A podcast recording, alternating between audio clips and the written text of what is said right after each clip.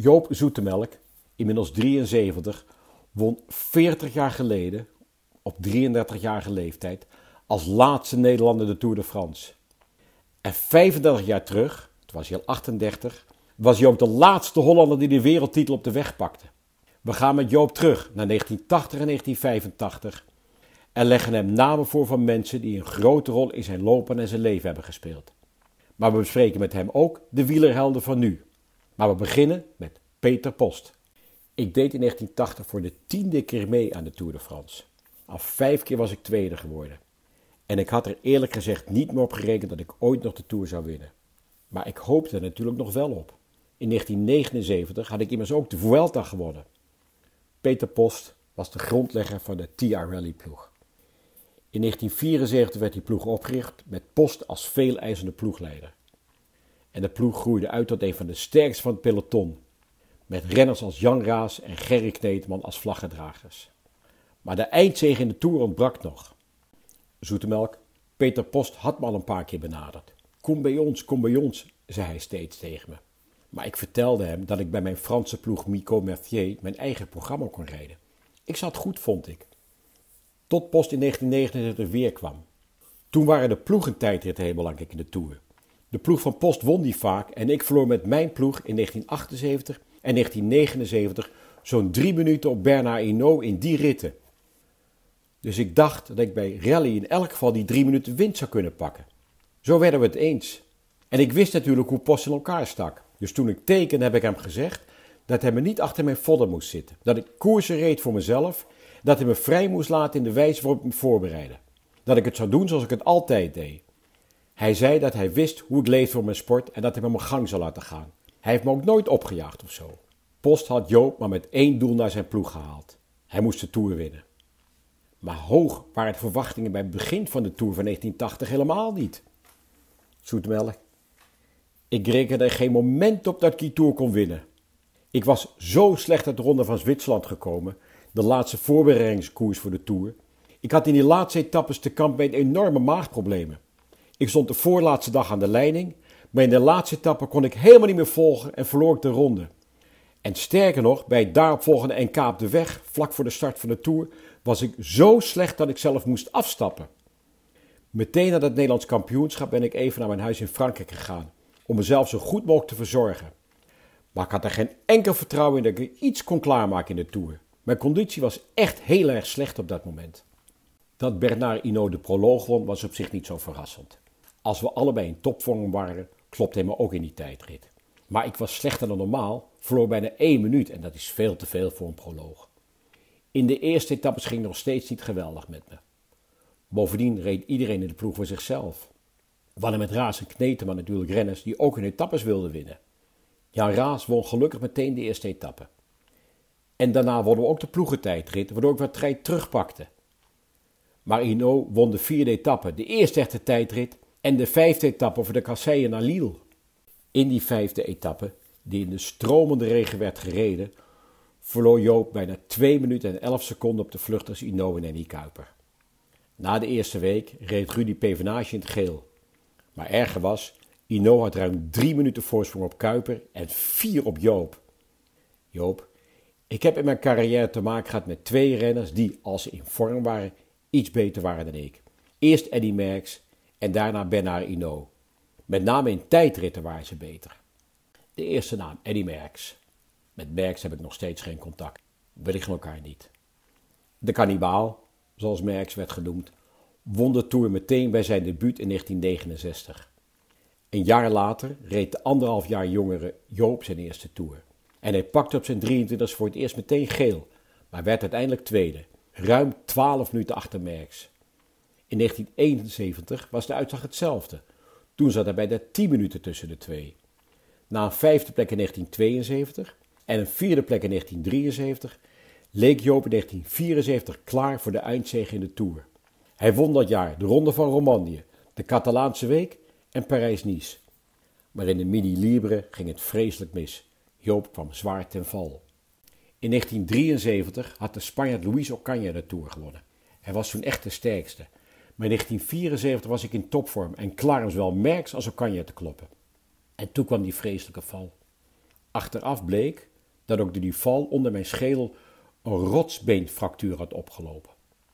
We reden nog zonder helm, ja, destijds nog niemand een helm. Ze hadden in het ziekenhuis foto's gemaakt, maar die breuk niet gezien. Ik heb 24 uur op een zaal gelegen zonder dat er één arts of verpleegster naar me is komen kijken. Ik lag er nog met mijn koersbroek en koerstrui aan. Ze hebben me gewoon aan mijn lot overgelaten en nooit gedacht dat er iets ernstigs met me aan de hand kon zijn. Zo ben ik naar huis gegaan en eenmaal thuis begon het. Misselijk, overgeven, vreselijke hoofdpijn. Ik werd doodziek. Bleek dat ik een ernstige hersenvliesontsteking had opgelopen. Ja, toen was ik wel even boos. Oh, maar ja, de verzekering is nog een rechtszaak begonnen. Maar wat schoot ik daarmee op? Mijn jaar was kapot. Ik kon dat seizoen helemaal niets meer. Joop miste de Tour die voor de vijfde maal werd gewonnen door Eddie Merckx. Ik kon niets meer. Ook het jaar erop was ik nog niet hersteld. In de eerste koers in 1975 kwam ik telkens in de laatste groep over de finish. Ik heb vreselijk afgezien. Dat was ik niet gewend. Het liep voor geen meter. Ik had in de winter gedaan wat ik altijd deed, maar kon niet presteren als voorheen. Toen vreesde ik wel even voor mijn carrière. Maar ineens won ik twee etappes in de ronde van Corsica. En meteen daarna Parijs-Nice. Ik kreeg na Parijs-Nice een telegram van de arts die me na de hersenvliesontsteking had behandeld en verzorgd. Hij zei dat ik hem had verrast. Dat hij me niet had durven vertellen, maar dat hij zich had afgevraagd of ik ooit weer op topniveau terug zou keren. Uiteindelijk heb ik er bijna drie jaar over gedaan om echt te herstellen en weer een grote vorm te vinden. Ik kon wel fietsen, niet zoals ik gewend was. Doodzonde, want in de jaren tussen Merckx en Ino was ik daardoor niet op mijn best. In 1975 en 1977 won Bernard Thévenet en in 1976 won Lucien van Impe de Tour. Dat hadden mijn jaren moeten zijn. Ik werd in 1976 wel weer tweede in de Tour, had wel goede dagen, maar ook inzinken die ik normaal niet had. Pas in 1978 was ik weer op mijn oude niveau. Maar ja, toen was Ino er en die won meteen bij zijn debuut. Het jaar 1979, jaar erop, noem ik wel het beste jaar van mijn carrière. Dat jaar won ik als tweede Nederlander, Jan Jansen was de eerste in 1967, de Ronde van Spanje. Toen voelde ik al wel dat ik weer het niveau haalde van 1974 en echt mee kon doen. Maar ja, Bernard hè, Bernard Hinault. Ik kon wel beter accepteren dat Merckx en Hinault iets beter waren dan ik. Ik heb ondanks die twee genoeg prachtige wedstrijden gewonnen. En met Hinault ben ik nog steeds heel goed. In de koers waren we concurrenten, maar buiten de koers collega's. Ik was op zijn 60ste verjaardag, we komen bij elkaar thuis. Over het verschil tussen beide groot en dan zegt Joop... Merckx wilde alles winnen, gaf niets weg. Ino gaf vooraf aan voor welke wedstrijd hij ging buiten de Tour. In die koersen stond hij er ook. Dat heb je gezien in eendagswedstrijden als Parijs, Roubaix en Luik, Bastenaken, Luik. Als hij zijn zin had gezet op zijn eendagse wedstrijd, was hij niet te kloppen. Maar daarnaast gunde hij andere renners ook wel eens zijn overwinningen. Joop had de slotetappe aan in de Tour van 1979. Als nummers 1 en 2 van het algemeen klassement gingen ze vandoor. Samen kwamen ze op de Champs-Élysées aan, met ruim twee minuten voorsprong op peloton. Ik zei, Bernard, jij wint de Tour. Dan kun je mij de etappe toch wel gunnen. Dat leek me niet zo moeilijk. Hij zei, Joop, we gaan samen op de finish af en dan sprinten we. Ben jij de sterkste, dan ben jij. Ben ik de sterkste, dan win ik. Hij won, waarmee ik me wel aangeven dat als hij zijn zin had gezet om iets te winnen, gaf hij niets cadeau. Nou, daar had ik ook geen probleem mee overigens. In 1978 was Joop op bijna vier minuten van Ino tweede geworden. En in 1979 was het verschil tussen de twee ruim 13 minuten.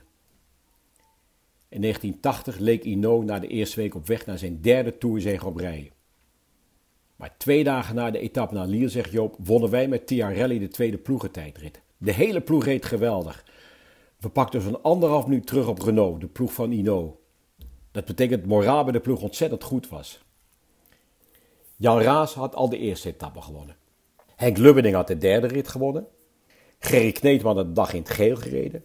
En een Beauvais won de ploeg voor de tweede keer de ploegentijdrit. Daarna ging rally echt los. Ook na de volgende zes etappes was er champagne dankzij ritzegers van achterin volgens Raas, Bert Oosterbos, nog een keer Raas, Kees Priem en Joop die de individuele tijdrit won voor Ino. En volgens won Kneteman. Die etappenzegers gaven rust. Gerry won de twaalfde etappe naar Po. Dat was vlak voor de bergen ingingen. Dus hij was daarna ook rustig. De kneet was net als de meeste redders in die tijd. Die reden de eerste plaats voor zichzelf en daarna pas voor anderen. En dat begreep ik ook wel. Aan Jan Raas denk ik ook met heel veel plezier terug. Hij was heel eerlijk. Zij waar het op stond en dan was het klaar. Maar terug naar de Tour van 1980. Het belangrijkste was dat ik in de tweede week mijn vorm voelde terugkomen. Na de tiende etappe, de rit naar Bordeaux, was ik echt goed. En een dag later won ik dus die invulle tijdrit en pakte ik meer dan anderhalf minuut terug op Bernard. Ino pakte wel het geel naar de tijdrit, maar Joop had de achterstand teruggebracht tot 21 seconden. Waar Joop steeds sterker werd, ging het met zijn rivaal juist bergafwaarts. Ino had in de etappe door de regen over de kassein naar Lille veel van zijn lichaam gevraagd. Hij kreeg last van een peesontsteking in zijn knie. Het peloton stond klaar om eerst de Pyreneeën en daarna de Alpen in te trekken. Toen Ino, in het geel, besloot niet van start te gaan in de dertiende etappe. Joop, ik heb hem later wel eens gevraagd waarom hij was afgestapt. Hij zei dat hij last had van die knie, maar dat het nog wel ging. Maar hij vertelde ook dat hij bijna zeker wist dat hij de Tour niet meer kon winnen. Hij had na de eerste week ervaren dat hij in de tijdritten geen tijd meer op mij kon winnen. Hij was niet meer 100% en wist dat hij dan tekort kwam om mij te kloppen. Bovendien wist hij dat als hij zou doorrijden, zijn knie nog verder kapot zou maken. Er was een hele seizoen naar de knoppen. Hij heeft met de arts overlegd en die adviseerde hem om af te stappen. Ik begreep dat wel. Johan van der Velde. Na het afstappen van Ino droeg niemand in de dertiende etappe het geel. Joop weigerde, uit respect voor zijn rivaal. Maar na de rit trok Joop die gele trui wel aan. Joop zelf over zijn ploeg. Pas na de rit naar Bordeaux en de tijdrit ging de ploeg echt voor mij rijden. Johan van der Velde was vooral belangrijk in de Alpen. Zeker na die valpartij. Van der Velde, die als nationaal kampioen rondreed in de rood-wit-blauwe trui, ontpopte zich in zijn tweede toer tot meesterknecht van Joop. Maar in de 16e etappe naar Praloup maakte hij bergop een vreemde manoeuvre, waardoor hij zijn kopman in het geel ten val bracht. Het voorval bleef zonder gevolgen. Joop kon niet veel later weer aansluiten. In de 20e etappe, een tijdrit, pakte Joop zijn tweede ritzege en de 11e van TR Rally in de Tour van 80. Van der Velde eindigde uiteindelijk als twaalfde in het algemeen klassement en won het jongere klassement. Niet alleen in 1980 was Van der Velde belangrijk voor Joop. Dat was hij ook vijf jaar later, toen Joop in de Italiaanse Giavera da Montella op zijn 38e wereldkampioen op de weg werd. Ik mocht in die mogelijk voor mijn eigen kans rijden, maar echt kopman was ik nooit geweest op het WK. De avond voor de koers werd gevraagd wie zich kandidaat wilde stellen voor de status van beschermde renner. Johan van der Velde en Adrie van der Poel staken hun hand op. Johan had het puntenklassement in de Giro gewonnen. Hij was echt goed. Dat bleek ook wel in de koers. Ik was tijdens het WK van 1985 samen met Giuseppe Saroni nog betrokken bij een valpartij. Moest van wiel wisselen en alleen dankzij Jacques Hanegraaf, die op mij wachtte, keerde ik terug in het peloton. Uiteindelijk was ik toch mee in de beslissende slag. Daarin zaten we met drie Nederlanders: Gerard Veldschotten, Johan en ik. Stefan Roach probeerde het en werd teruggepakt. Dus gingen we met een groepje van 14 op de finish af. Het viel stil. En min of meer toevallig kwam ik met wat meer snelheid uit een bocht en had ik, voordat ik erger had, 10 meter voorsprong. In de verte zag ik de rode vlag van de laatste kilometer. En ik dacht, ik trek zo hard mogelijk door om te openen voor Van der Velde, als de Italianen me terughalen. Ik keek achterom en sprint als het ware naar die vlag van de laatste kilometer. En nog steeds van uitgaan dat ze me zouden terugpakken. Die Claudio Corti kwam ook achter me aan, maar bleef steken op 10 meter. Bij de vlag van de laatste kilometer lag ik nog steeds zo'n 100 meter voor. En ook op 500 meter van de meet waren ze nog niet dichterbij gekomen. Nog 400, nog 300 meter, nog 200 meter. Ik lag nog steeds voor. Ik dacht, ik ga je toch niet winnen? Dat kan toch niet? Ik was zelfs even bang dat er een renner voor me reed die aan mijn aandacht was ontsnapt. Zozeer was ik verbaasd dat ik kon gaan winnen. Maar ik zag aan de reactie van het publiek dat ik toch echt voorop lag. En ruim voor de streep wist ik het al. Ik kon dus ook juichend over de finish. Op de streep had ik drie seconden voorsprong op Greg LeMond en Moreno Argentin, twee van de grote favorieten. Wat ik mooi vond, was dat Veldschot en Van der Velde ook met hun handen in de lucht over de finish kwamen.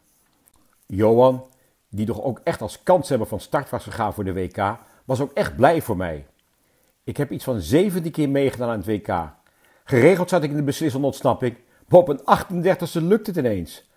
Nog elke keer als ik terugdenk aan die dag, kan ik niet geloven dat ik toen wereldkampioen ben geworden. Henny Kuiper. Gerry Kneteman pakte de hand van Joop in 1980 En samen reden ze met allebei één hand aan het stuur en één in de lucht over de streep op de Champs-Élysées. Na Jan Jans in 1968 was Joop de tweede Nederlandse toerwinnaar. Landgenoot Henny Kuiper, die in 1977 in dienst van TR Rally ook al tweede was geworden in de Tour, werd op 6 minuten en 55 seconden weer tweede. Joop. Henny was tevreden met zijn tweede plaats. Hij wist dat ik in tijdrit en bergop net iets beter was. Nederland was in de band van Joop, die tot dat moment te boek stond als de eeuwige tweede. Joop. Pas nadat ik in 1980 de Tour had gewonnen, ontdek ik het verschil tussen een eerste en een tweede plaats in de Tour. Toen ik hoorde van al die bussen met Nederlanders die naar Parijs kwamen alleen om mij te zien winnen, realiseerde ik me pas de impact van een toeroverwinning. Ik had nooit gedacht dat het zoveel teweeg zou brengen. Jan Jansen zegt wel eens dat je ook na je dood voor altijd in de lijst van winnaars staat. Dat kan zo zijn, maar die zege heeft me absoluut niet veranderd. Ik ben me niet anders gaan gedragen. Een jaar later won Hino de Tour weer. Joop werd vierde. In 1982 boekte Hino zijn vierde van vijf Tourzegers, terwijl Joop voor de zesde keer als tweede eindigde. Heel eerlijk, ik was in 1981 nog niet helemaal hersteld van al die festiviteiten.